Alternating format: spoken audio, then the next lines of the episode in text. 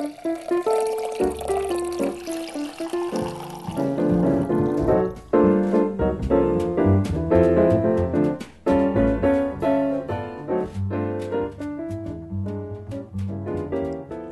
is Bottle Talk with Rick and Paul, and today we're talking about why you can't judge a book by its cover.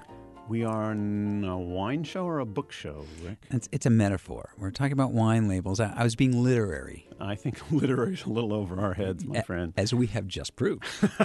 I am Rick Kushman. And I am Paul Wagner. This is Bottle Talk with Rick and Paul. Today we're going to talk about what kinds of wine labels connect. And we'll revisit some of the most and least popular label descriptions. We'll explain what some of the words on a label mean. And a listener asks why he rarely likes wines recommended by critics. Plus, as usual, we will make fun of wine snobs. Stay with us.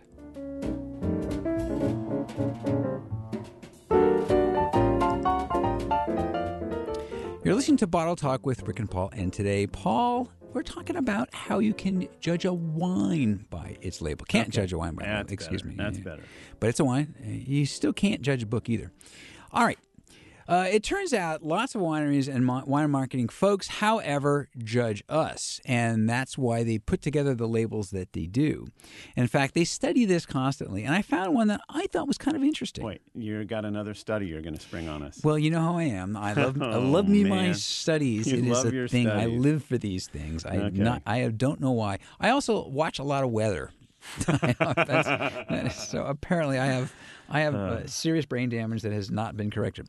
All right, this study comes from Wine Intelligence. They're, that's an international marketing and research company. They have a lot of good studies. good. Yeah, No. this one was 900 consumers across eight American states.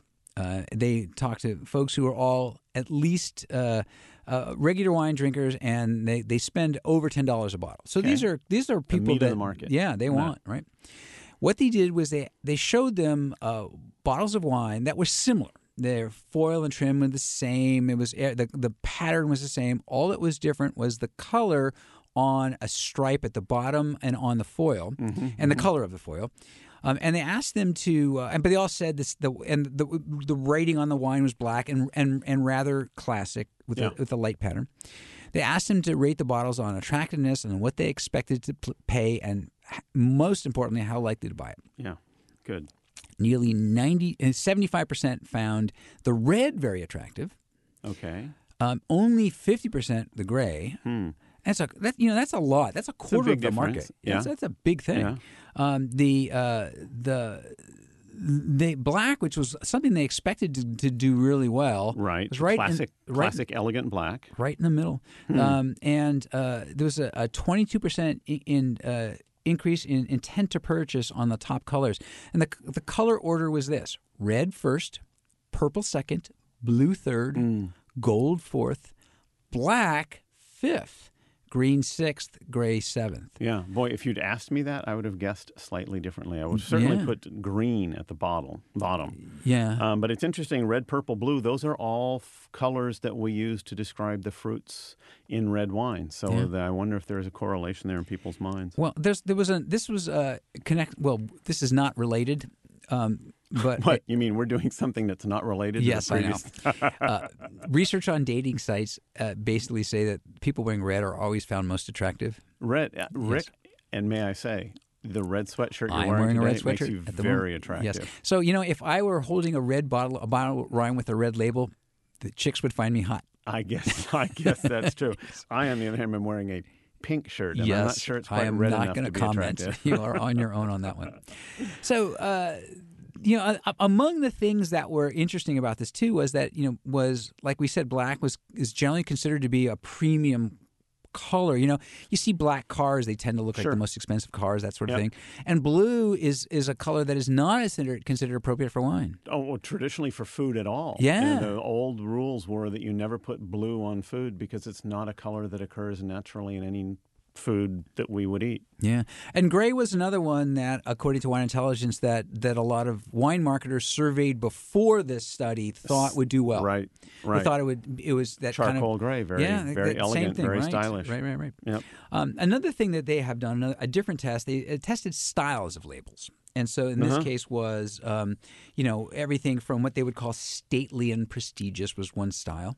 You know, That's how people describe us a lot. uh, you're stately and I'm prestigious, or is it the other way well, around? I think I think they say Bottle Talk is a, such a prestigious and stately show, or maybe it's silly and, and but that's another one. Um, uh, and but also they included modern, lighthearted, um, and and what stood out was that the best all arounder was that stately one. Of course. So for people that liked it for formal and informal occasions, Safe. is, is popular It's across. the- safe. Right. However, however, at the same time, the problem is, is that the vast majority of brands have that style of label, so and so it doesn't stand out. nothing different. Right, right, Right. right. Now, Right. so uh, here, uh, well, let me. I'm going to go through these, and since you are in this industry, I'm going to ask you about a couple of. So, Okay. lighthearted, um, young and more experienced wine drinkers liked l- lighthearted. Yes. Uh, what you said young and inexperienced. Yes, right? yes, right. inexperienced like lighthearted. Yeah, yeah. Millennials love labels that seem to make fun a little bit of the stately and prestigious wine And, and so, so did older uh, wine drinkers or older consumers who just didn't drink a lot of wine. Right. So because it means that they don't have to pretend, they don't have to act with a certain in a certain Right. way in order to drink Right. the wine. Absolutely. And then the, the one that, that tested the best with younger American consumers was what they called eclectic. What it was was a vintage style photo of a wine barrel with a dog. you, ca- you know what? They missed the boat entirely because if we have learned anything from social media, it's kittens, not dogs. I don't know. I'll that bu- sell. I'll buy anything with a dog.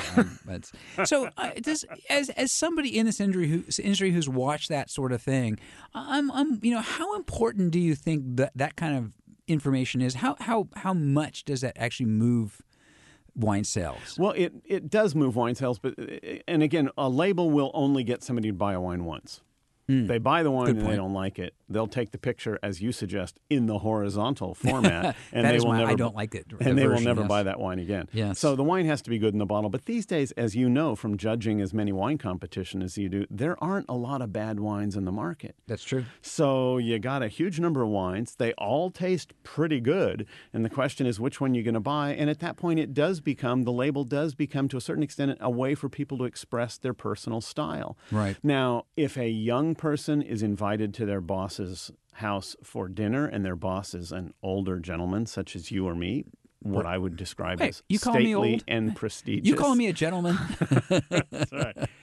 They might want to pick a label that was prestigious and stately That's true. because they want to give the right image. Right. But if they're invited to a party with a bunch of the friends that they went to college with and everybody's having fun, they might want to bring one of these fun, eclectic labels that just says, I'm kind of fun and different. And that's part of what a label does to a wine. and if they want the women to like them or the guys to like the women, wear red while you're bringing that bottle. Wear that red. You know, interesting, and you you knew this. This was a surprise, not really a surprise, but I had not seen this before. But it makes so, total sense to me. Was that these folks have also done um, studies about wine and labels in China? Yes. and their reaction was entirely the opposite. This Yeah. was a 2012 study in Beijing and Shanghai, and they, they talked to people who drink imported wine regularly, so they weren't exactly Right. wine beginners. But what they found was an overriding need for reassurance. They wanted the more sophisticated and traditional labels because that told them the wines were good, and funky and modern labels they did not like. They treated They're them with caution. buying the wine because the, of what it expresses about Western culture, Hmm. and they're not buying wine because they want to. They think of Lady Gaga. They're buying wine because they think of Chateau Lafite Rothschild. However, I bet red does well in China. Oh yeah. It's- Oh yeah, yeah. You want you want red, luck. and you don't want a lot of white on your label. Oh, yeah, yeah. Um, so, as long as we're talking wine labels, I want to uh, resurrect a, a study that we talked about um, a couple of months ago because it's such a great study. Uh-huh. It was from a Harvard psychology PhD candidate named Mark Allen Thornton, and he's in Harvard's Social Cognitive and Affective Neuroscience Lab. I still like the Journal of Head and Face. pain, Yes, but- we used that one a couple weeks ago. It might have been last week. That was great. And and uh, and, and Mark's parents are wine microbiologists in Fresno State, so the guy knows Oh, something about cool! wine. And that's a good school. What he did was he uh, he compared um, the text on the back of, of labels of wines. Yes. And then he, compa- he he- correlated those with the ratings by both critics, um, like Wine Spectator, Wine Advocate, Mm-hmm, and and then what he considered the general wine population, which is these are still wine drinkers. These are not the su- the only supermarket casual uh, casual Right, wine shopper. right. Because this is wine.com, which is this you know community of wine people. Yep. And and these are the things that really struck. This is the top and bottom one percent. Yep. So some of the things, and this, you're going to hate this first one. I know you do. people, the regular folk, love handcrafted. because there is only one made, way to make wine. Yeah, I don't know anybody who na- machine makes wine. You have to handcraft wine. Yeah, So uh, every wine is handcrafted. Yeah. But now it's going to be on the back of every wine label on the face of the earth. You know, we had handcrafted sandwiches at lunch, and I We loved mine. did have handcrafted Yes, sandwiches. it is. handcrafted. It's- it's- Although my lemonade, I have a feeling was machine made. yeah, well, yeah, and, uh, yeah, I think and, and your Diet Coke was, wasn't definitely. even machine made. yeah, all right. so, all right, a couple others with with only a couple exceptions. Nobody likes wines that use flavor descriptors. There's a shocker. And yet I every know. winery and every wine critic I wants to use flavor descriptors. We, you know, and nobody likes and them. remember, we also had a study of, uh, a couple of months ago about how From they did- Cornell. and, and they did t- in in tasting rooms. It hurt sales. it hurt sales by a lot. Yes. Uh, well, in this Yeah. case, the ones that people did like, however, people liked wines that used the description coffee in there. Yeah, because you, I mean, because, yeah, you want your red wine to taste like a Starbucks Frappuccino. Apparently, uh, and the critics, however, liked espresso, not coffee, because they're snootier, and they also liked mineral. They also liked mineral because nobody knows what it means. Yes, How can and- you not like a term like that? and in white wine, oddly enough, the wine, the, the flavor descriptor that did uh, ring positive was for regular folk is peaches, Peach, yes. and then critics, it's not toast but brioche. it's not toast but brioche. And of which is, course- in fact, what Marie Antoinette really said. Yes. If they don't have, if they don't have enough bread, let them Let them eat brioche, brioche, right? Or or drink wine with minerality, because that was the other one. Uh, right. Um, so the critics like the, t- the b- both in red and white. They like the term mineral or minerality, which has no meaning according to the very definition of the word in terms of wine. This is great. What else? Yeah. Um, so uh, makes no sense. And makes sense actually was because it, ne- it's never necessary. People hated the wines where red was used to describe red wine. I, th- I think I think the wine label writer was basically calling the, the, the buyer dumb, just in case you can't tell what you got here is a red wine. Oh, I see. Okay, Yes. yeah. Um, but I wonder if it isn't also because he's describing the fruit. Maybe. You know, this is this is has red fruits, and people want Well, it- coffee. it- they want black, and fruit. they want don't dark, red and they fruit. might think red is going to be sour. and- Right. yeah. Maybe. Yeah, maybe. Well. Okay. Um, both sides, uh, regulars uh, or uh, civilians and critics, liked powerful for red wines. Okay, Um, which of course our hip young sommelier would hate. Yes, of course They they don't like powerful wines. No, they don't. Um, the uh, people said no to acidity, acid, tart, crisp, freshness, liveliness, all of those things. Which I think is hysterical because when I drink particularly a white wine, if there is one way I would define it, it would be acid, tart, crisp, fresh, and lively. Well, and I suspect actually that regular folk like would would tend to like um, wines that have some back end. Remember, what we when we talk about this, it's it's the difference between say orange juice and an orange Kool Aid. It's that little bit of, of snap at the back end of it that gives yes, it but you a- know what? This is going to take us back to Gary Vaynerchuk that we talked about a couple shows ago. Yeah. Because what most people want in a in a wine is not liveliness or crispness. What they want is it to be smooth. True, true, true, true. And and though these terms imply that the wine is not smooth. And by the way, critics who use these phrases often hated the words refreshing or fresh. And Uh, by the way, refreshing is a word that is illegal to use on a back label, according to the TTB. Because it uh, It is a- implies a- that you're drinking it for hydration rather than flavor. Oh, interesting. Um, one of the uh, a set that folks liked, Yes. which was rich, velvety, supple, and, and smooth. smooth, the Rich- very uh, word that Gary Vaynerchuk says you should not use to describe wine, and yet that's what people like. Yeah, you know, people call us velvety and smooth. No, they don't. No, no they don't. Actually, No. they don't even get close to that. But Supple, Oh, maybe. well, well yes, I think they call us tart and acidic. um, they did not like food pairings. This is another funny thing, and I remember we remember this from the last time we went through Right. this was, and the food pairing they hated the most was goes well with pasta. With pasta. First of all, there's no such thing as pasta. Yeah, You right. I mean, what the heck is pasta? Is it is it fettuccine alfredo or is it spaghetti bolognese? Those are two completely different wines. Right. But pasta is really telling your average consumer this is a cheap wine. Yeah. It's meant for a red and white check tablecloth someplace where they pour it out of a jug. Yeah, yeah. The other one that did not go over well with, and I understand this with with, with uh, regular folks, was food friendly. Mm-hmm. And and I think that's because they have been in too many places where they went they tasted a wine. This happens in tasting rooms a lot where they go, oh, our wine is food friendly. And what it means is the wine's leaner. It's not all those. It's not that smooth wine. It's not that lush and velvety I think wine. I think it's because most consumers don't know what it means, but it also generally implies that the food is more important than the wine. Well- and when you're spending money on wine, you kind of want the wine.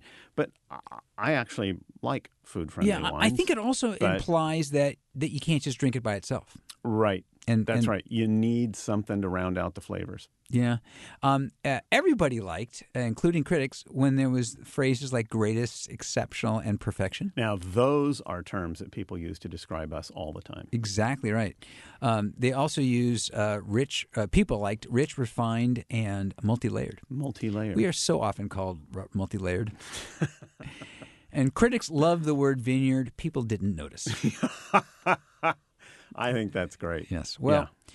your multi-layered, exceptional, and uh, velvety smooth uh, Rick and Paul will be right back in just a moment because we are going to take some questions from our listeners. S- This is Bottle Talk with Rick and Paul. Stay with us.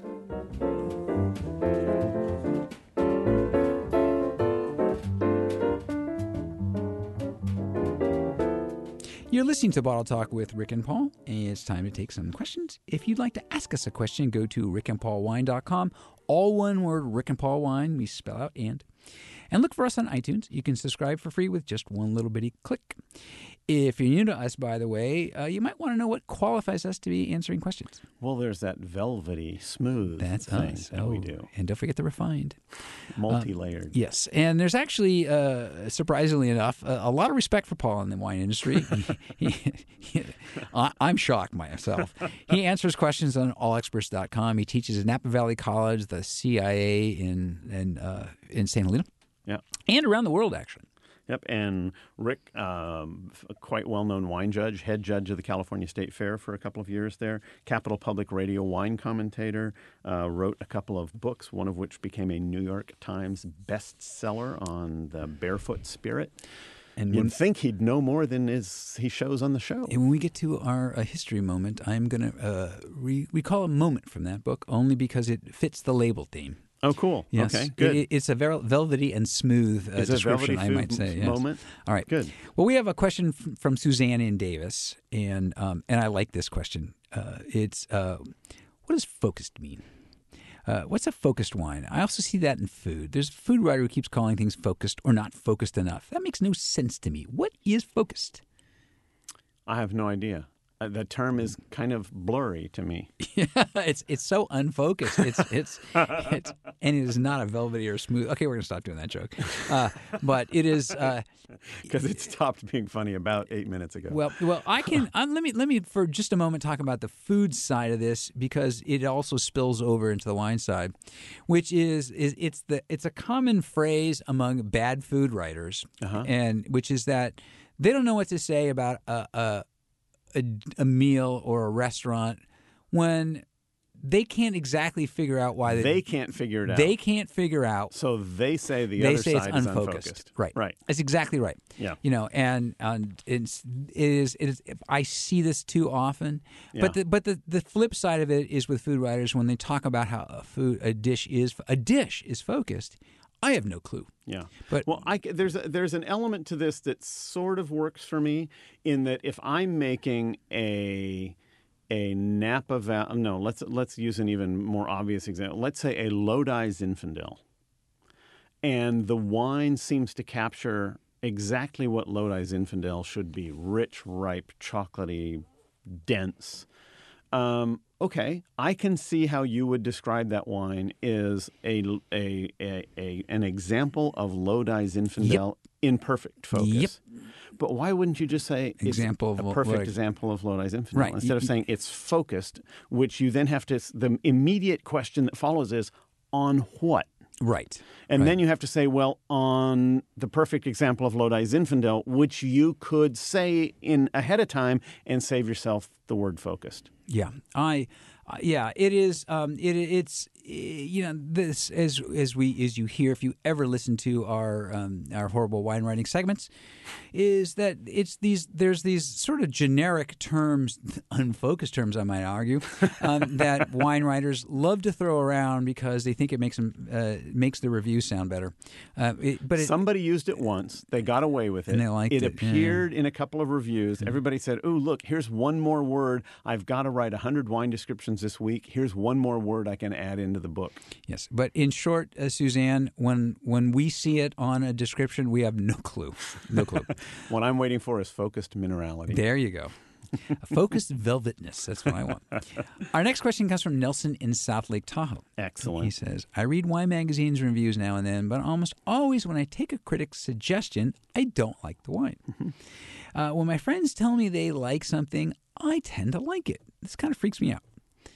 Well, Nelson, hang with your friends and leave those critics behind. Yeah, and I, I want to uh, quote because you know me me and my research, uh, the Journal of Wine Economics. This was a, a paper from the Journal, uh, Journal of Wine Economics uh, uh, two or three years ago, and they found an inverse relationship between wine ratings and general public's perceived quality. That's econo- which is to say saying. that the better the rating, the less the average consumer would like the wine. Yes, what they said was unless they are experts, individual on average enjoy less individuals enjoy less if they put it backwards more expensive wines less or what, less expensive, less expensive wines, wines more. more. Well, you know, I do yeah. this tasting every year at Napa College with my students, and my students at Napa College are not 20 year old kids. They are 35, 40 year old people who've been in the wine industry for three to five years. They are way more knowledgeable than the average consumer.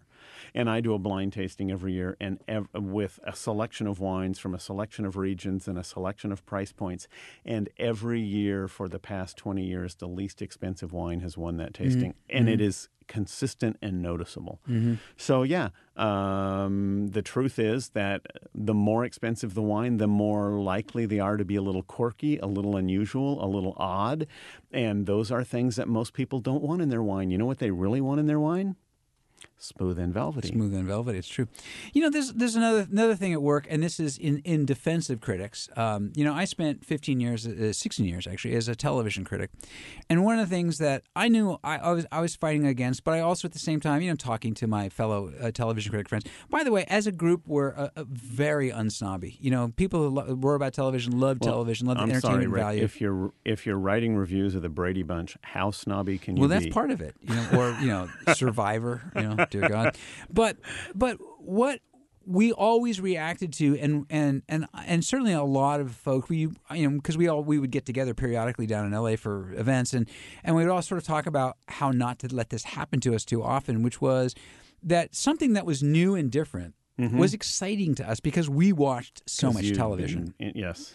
And I think that in this is so in in defense of wine critics, which is that they taste a lot of wine. And frankly, Right. you know how it is when we're judging wine. We've gone through you know flights and flights. When something stands out in one way or another, even as a certain kind of odd distinctiveness, Right. it's interesting to us. Yeah. And and it may and I I've had this you know I'm out with my wife and and she doesn't like it and I.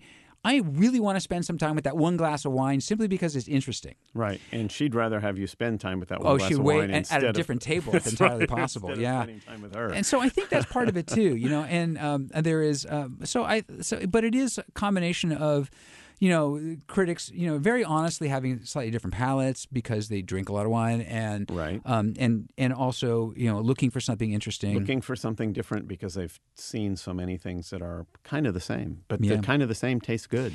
And you know, one of the things that uh, so so uh, uh, Nelson, one of the things to do is if you find a critic that that is a guide to you, even if it's just something that you this person always dislikes and you like, or vice versa. That's great. If you have friends whose guidance works, man, that's awesome. That is awesome. That is Yeah. the best of all because you can send them a text in the restaurant and say, "Hey, what was that wine we ordered here the other night?" And Yeah. they'll send you a text back, and you're golden. Yeah, and that is that. That's it. But you know, because we we do, and and so don't. Uh, the the lesson there is also don't let price be the defining factor for you as well. You may very well like a wine that is If somebody um, helps you find a wine that you like, Yeah. drink it. Yeah, right. All right, Kate, we have a whole bunch more questions, and we've got some uh, wine labels and some bad writing and some history and all kinds of fun stuff in the second half of the show. You're listening to Bottle Talk with Rick and Paul. We will be right back. Stay with us.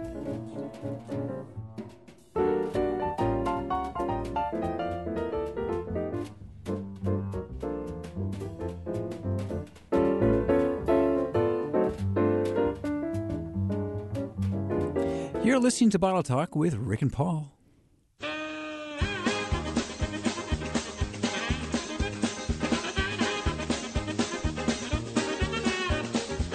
For some reason, that music wants, makes me want to say "oi oi oi."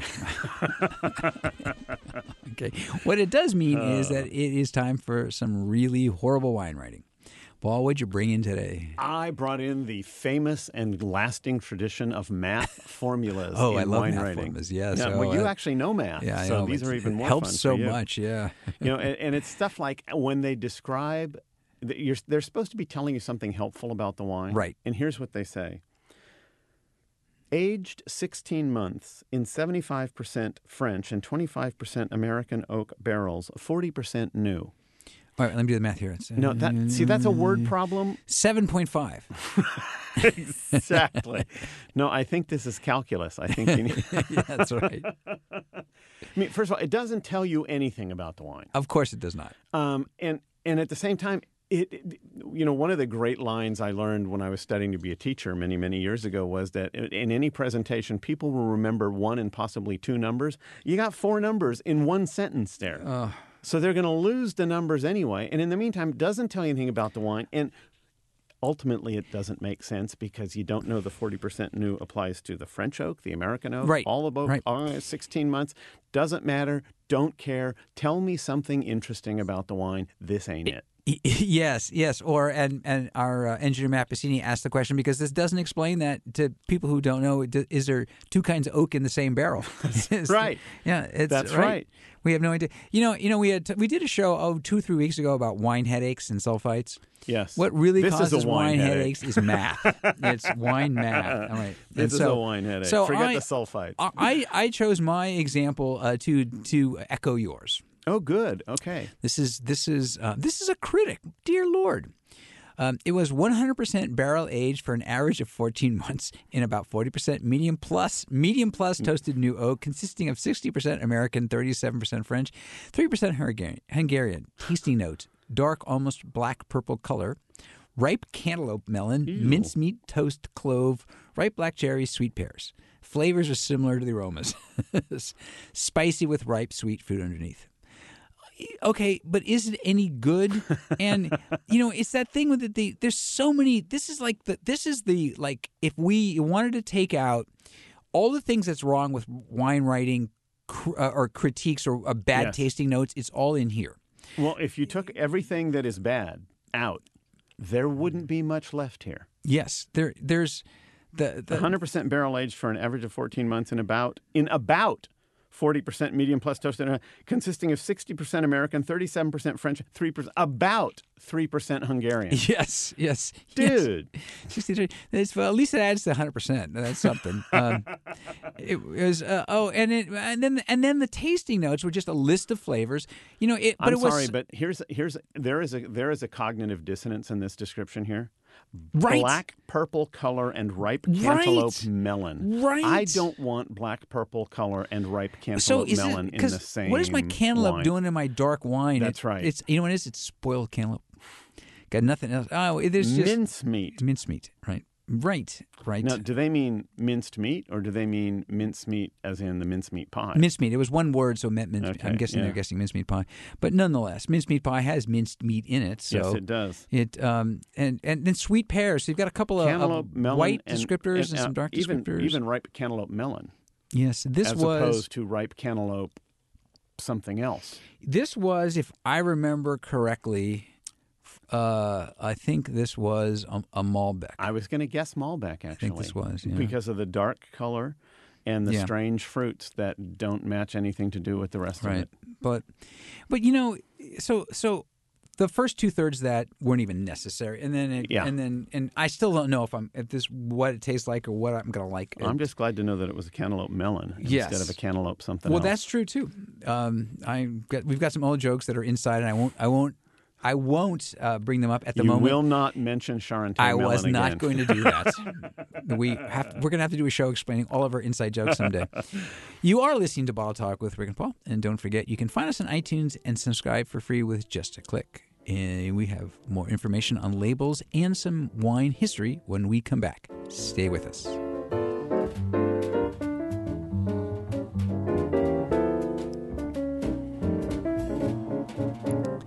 You're listening to Bottle Talk with Rick and Paul.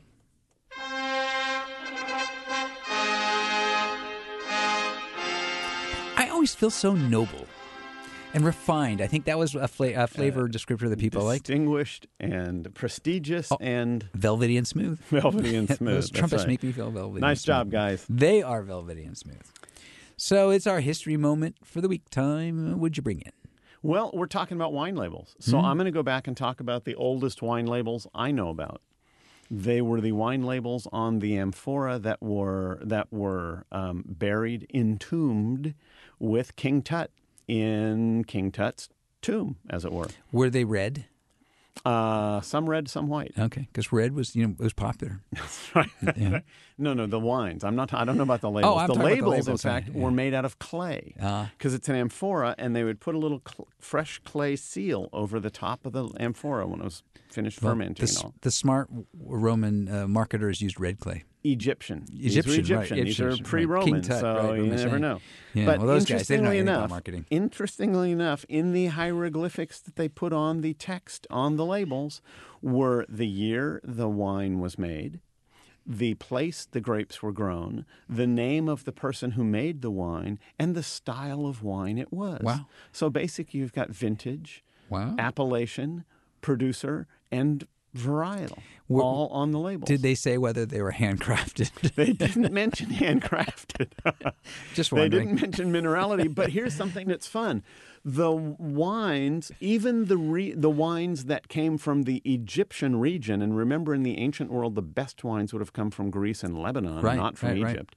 They still the name of the producer was a Lebanese name. Hmm. Which is to say, they either had consulting winemakers from Lebanon that they brought to Egypt to show them how to make better wine, right.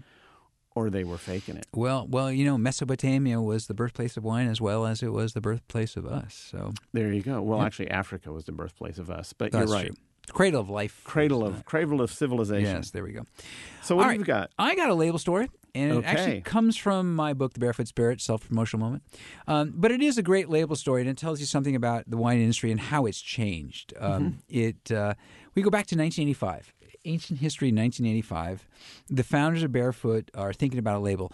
The name evolved from a wine called Barefoot Bynum. Davis Bynum well. was making this wine. He was actually Yes. making it in Alameda. He moved out to Russian River area and he stopped making it. Mm-hmm, Um, and the folks they were looking for a, a, a non classic stately name. They didn't want to be that wine. At Mm. the time, that's all there was. Mm-hmm, Um, they wanted something fun, and so they they actually went into business with with Davis a, l- a little bit uh, in making that wine and to use his name. They were actually selling it out of his winery. In any case, they wanted something uh, very simple, and they hit on that footprint, that the, footprint in the classic sand. footprint. Yep. Um, and there was footprint in the sand. They thought it was fun. It was approachable. It meant Well, but it good also times. implied that Lucy Arnaz was in the Yeah, in the grape thing, stomping Yeah, the grapes. yeah, it was all kinds of fun it meant that the wines were foot crafted. Yes, they were foot crafted wines. Um, and who doesn't like those? And the funny thing was, the wine industry pilloried them. Yeah. They told them this was this isn't a wine label. They told them Yeah. it wasn't serious enough. You're enough. doing everything wrong because you're not doing exactly what them- we're doing. They told them that uh, they were bringing beer marketing to wine, which to which they said thanks for noticing. Yeah, good They actually- idea. huh? yeah, they they were they were they were told that make the industry look bad. Um, what's happened, of course, is it, just the opposite. The is that it, the entire industry has gone that direction. Selling Sing- brand in America right now. Right now, the single best-selling brand on the planet. Yeah. like 15 million cases Yeah. or something. Yeah. Um, so very quickly, we're going to go through a couple of descriptors on the wine label, just so that you know how little use they are to you. Um, but they, but that they that they do exist. So and- what do these terms mean? What are we starting with? Well, we're talking the the wine, the wine, the actual the variety, the varietal. Okay, so the Cabernet Sauvignon, the Merlot, Yes. the Zinfandel.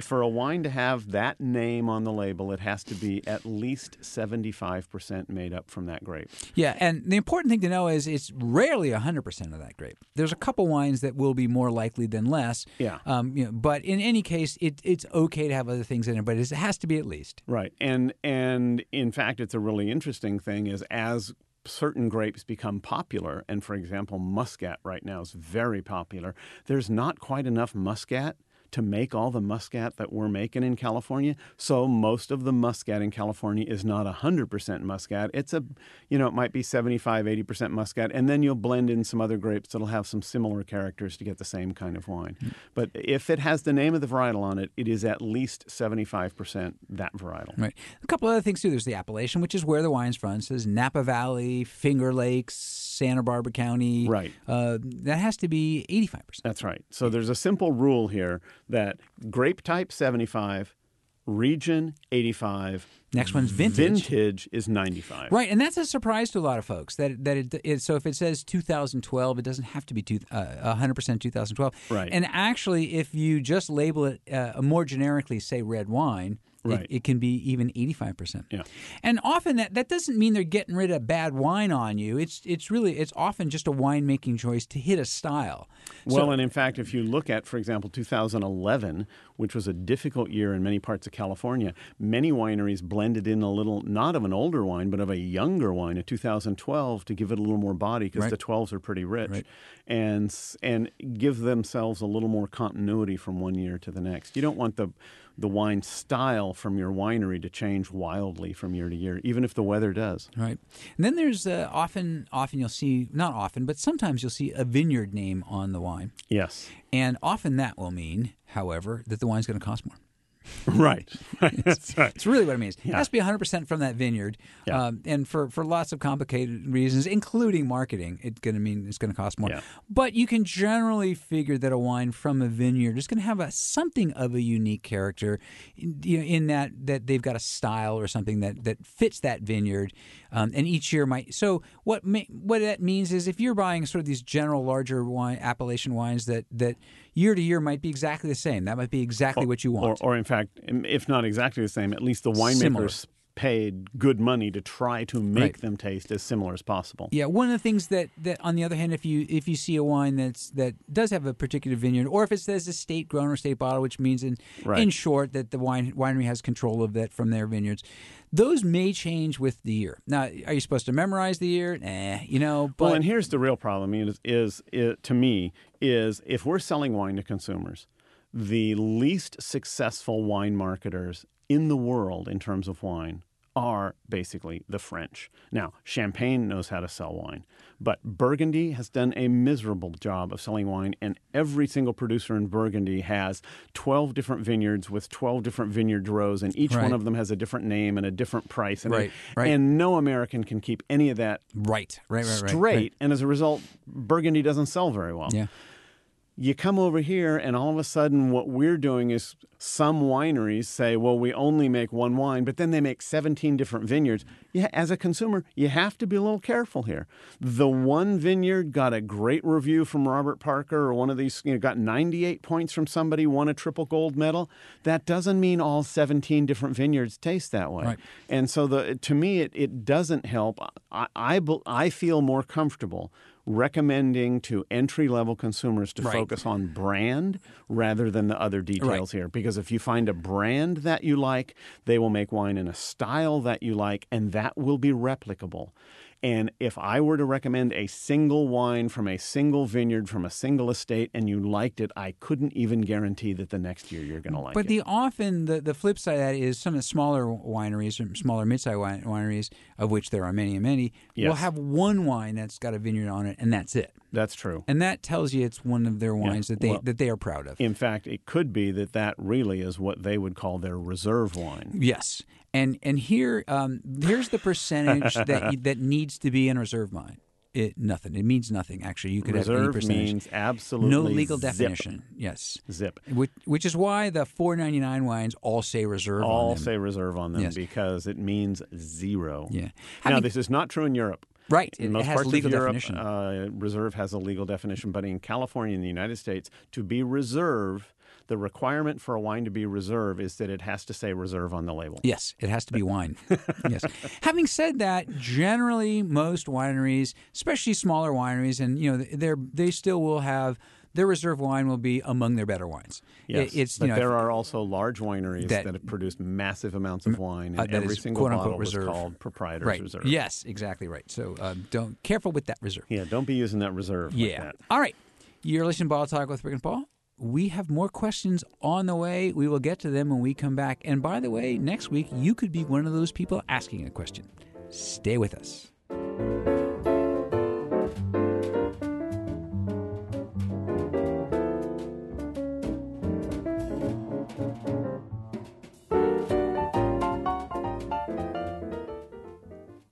You're listening to Bottle Talk with Rick and Paul. We're going back to our mailbag. And uh, by the way, you can ask us a question. You can ask us one that we can't answer. That won't be hard. That Won't be hard. We'll give you credit either way. Go- Actually, we'll answer anything. we will answer. We just won't get it right. Go to rickandpaulwine.com. That is all one word. And don't forget, you can find us on iTunes and subscribe for free. Just one little bit. Okay. what do you got? Our question is from Thomas in, in Livermore. Good wine country. It Livermore? is good wine country. Yep. How come wineries make so many different wines from one vineyard? This is actually kind of connects to what we were just talking about. This is a great question. Yeah, so he says, how come wineries make so many different wines from one vineyard? Wouldn't every vineyard be best for just one kind of grape? and that's a it's a it really is a question of how big and where is the vineyard Right. because um, think of your backyard if you think of your backyard as a vineyard Okay, think- I'm thinking about it. Okay, I, Yeah. I could No, see I- I that. And For those it, of you yes. in the radio audience, Yes. Rick was I- stunned. His eyes drifted No. off into space, and he was thinking about his backyard. It's not a large yard, but oh. yeah. So that area over back up against the fence that gets a lot of sun in the afternoon, Oh, yeah? that's a good place to plant tomatoes. May not be the best plant place to plant your lettuce because it gets too much sun. Wait, I thought it was a vineyard. My point being that even in a small backyard, you have different conditions that will create different growing uh, character in the kind of vegetables you might plant. Same is true of a vineyard. So even a thin strip of soil where you may have one part of the backyard that's rockier, one part of the backyard that gets more water because you sprinkle it more or it rains more there, all of those things affect what kinds of fruits and vegetables will grow in your backyard. Same is true of grapes. And so you get these different segments of a vineyard that will grow different things. And to be fair, there are some grapes, even though the grapes are different, that like pretty much the same kinds of conditions. Uh, Pinot Noir and Chardonnay both grow pretty much pretty well in the same kinds of conditions. If you can grow Pinot Noir in a region, you can probably also grow Chardonnay there. So that is that an answer to that? That is That an that- answer. And there's another answer to it, too, which is that wineries just don't want to have one grape. Well, that's the other thing. They need the to have a handful. The worst person to be in charge of making these decisions is a winemaker because he always wants to try something new. Right, right, and it's it's sort of funny, you know. The um, as you know, I've done I do consulting with a lot of wineries, as do you. Mine is a little more on the how to speak English side of it, but a lot of times they're asking me, fools that they are, for marketing advice. But one of the things that comes up so often is, do you think we're making too many wines? And yeah, they, they're making The answer is always yes. always yes. The They've got is always yes. 24 wines. Yes, you're you know, making too many wines. Make two or three good ones and leave it at yeah, that. Yeah, and it's because they want to, and Of you can't course. you can't blame, especially the smaller wineries. They're they're in it because they want to be in it as much as they're trying to make a fortune because nobody makes a Yeah. fortune, and you know, and Yeah. so so it's so fun for them. I I do like that uh, Mario uh, uh, Trinchero, uh, Tr- Yeah. uh, Trinchero, excuse me. Um, talks about before Sutter Home hit it big with White Zin, which was an accident. Well, that's a long Right. story another, for another time. story. It is a great story. But his, he said his dad, uh, what they made at the time they were producing maybe eight thousand cases of wine. And he said his dad made twenty three different wines. right. Uh, you know, and and he was trying to convince them. And he so he said, let's find something. What they found was actually Zinfandel out of Amador County, Right. which led to other things. But Right. and his dad said, I don't care, just as as long as you um, as we sell as much wine. And then and then he kind of stopped and says. well, Can I still make a few wines?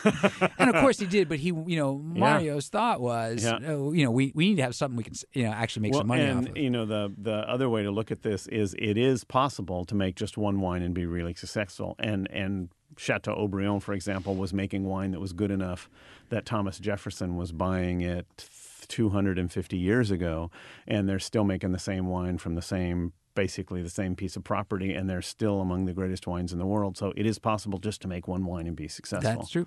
Well, speaking of one wine, this is actually kind of a fun question. It's from uh, Cindy Markham in Sacramento. Mm. She, she says, "Is there anything champagne or good sparkling does not pair with?" Yes.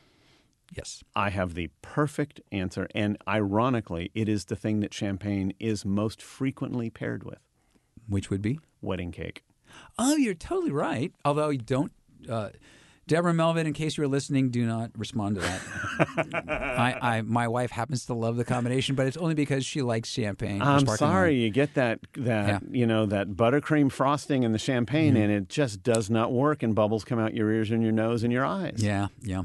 Uh, and I, I, you know, it, it, there's a good argument for it not going well with a steak too. Uh, Right. a I mean, big, the- thick piece unless of meat without. unless you're having a huge, rich, well-aged champagne. Right. y- That's true. You know, a, a, a Krug or Bollinger RD, something like that. But in and that, general, that's a wine that's going to end up being a little bit yeasty, and it's not all brightness, and, and so it's going to be yeah. about f- 10 times what you normally like to pay for for a bottle of wine so we don't even really need to yes. talk about it uh, although, and if you are going to drink that, um, invite us please please, and uh, we'll bring the steaks. Yes, we can, we will. We can totally. But that that's actually a very fun question. All right. Yeah. Well, speaking of food and wine pairings, we've got uh, we've got one ahead that's just a, a, a little bit odd. But I got asked this the other day, so I thought I would bring it and you couldn't come up with an answer so you figured i know I'm- i'll I know, save it Paul. and i'll well, ask well, paul I, I have a few, and, and, and some of them aren't even one. Okay. Well, they're a different kind of one.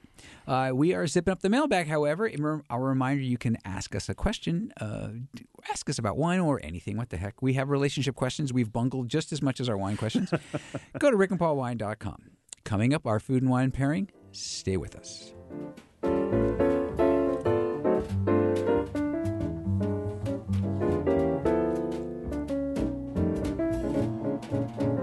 You're listening to Bottle Talk with Rick and Paul. Time for a food and wine pairing. I was at a party the other day, and a friend said, "You know, I always have a hard time with this dish. It's a pretty popular dish in Sacramento, anyway. I suspect all around Northern California or really any seaside community, which is ahi tuna." okay how is the ahi tuna prepared Well, that's the very question that I asked. Uh, but Uh-huh. he said, stalling for time N- As I am No, now. no, no. What he said was so. So let's do that because there are all these different sauces, the Right. sweet sauces. But his was he had a simple grilled ahi Yes. tuna, you know, little green onion cut over it. But Yep, it was maybe a really sesame oil, It was really sauce. about the tuna. It wasn't much about the sauce, and he didn't know what to order with it. Yep. He said it had a you know as it does. It had that Asian tone to it, you Yep. know, which is the sesame oil and that Yep. sesame seeds and that sort of thing. So Yep. what he said was, and my first thought actually was Yes. sake. Uh, excuse me Sake. oh yes. Ha. So you know that's the of course that's right. That's the rice wine. That's the, It is. the Japanese rice wine. There's a whole lot of those, and there are a million styles of that and a million styles of that too. Yeah, But my but first reaction is always for this is Pinot Noir, light style Pinot Yep. Noir. Look, uh, it goes delicious. It goes deliciously. It even matches the color of the lightly grilled ahi tuna. I mean, it's a nice little combination. Mm-hmm. Yeah. Um, I've had this with a very crisp, bright Riesling. Yeah. Well, that was my direction too. also delicious. Yeah. Yeah. Uh, I've had it with sake. I've had Yeah. it with beer. All of them work. Bubbly works for this.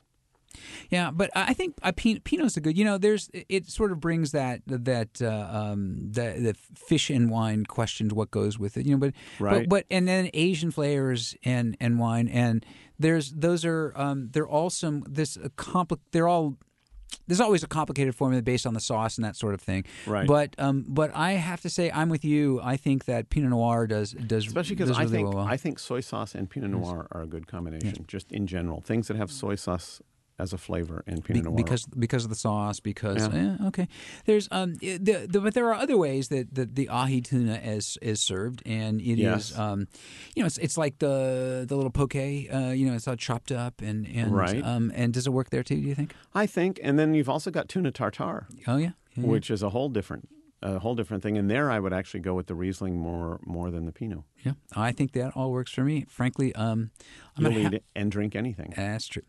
Uh, that is it for another round of Bottle Talk with Rick and Paul. Our engineer is Matt Passini. Sorry there, Matt. Thank you very much, Thank you, Matt. Matt. And thanks to Capital Public Radio for the studio use.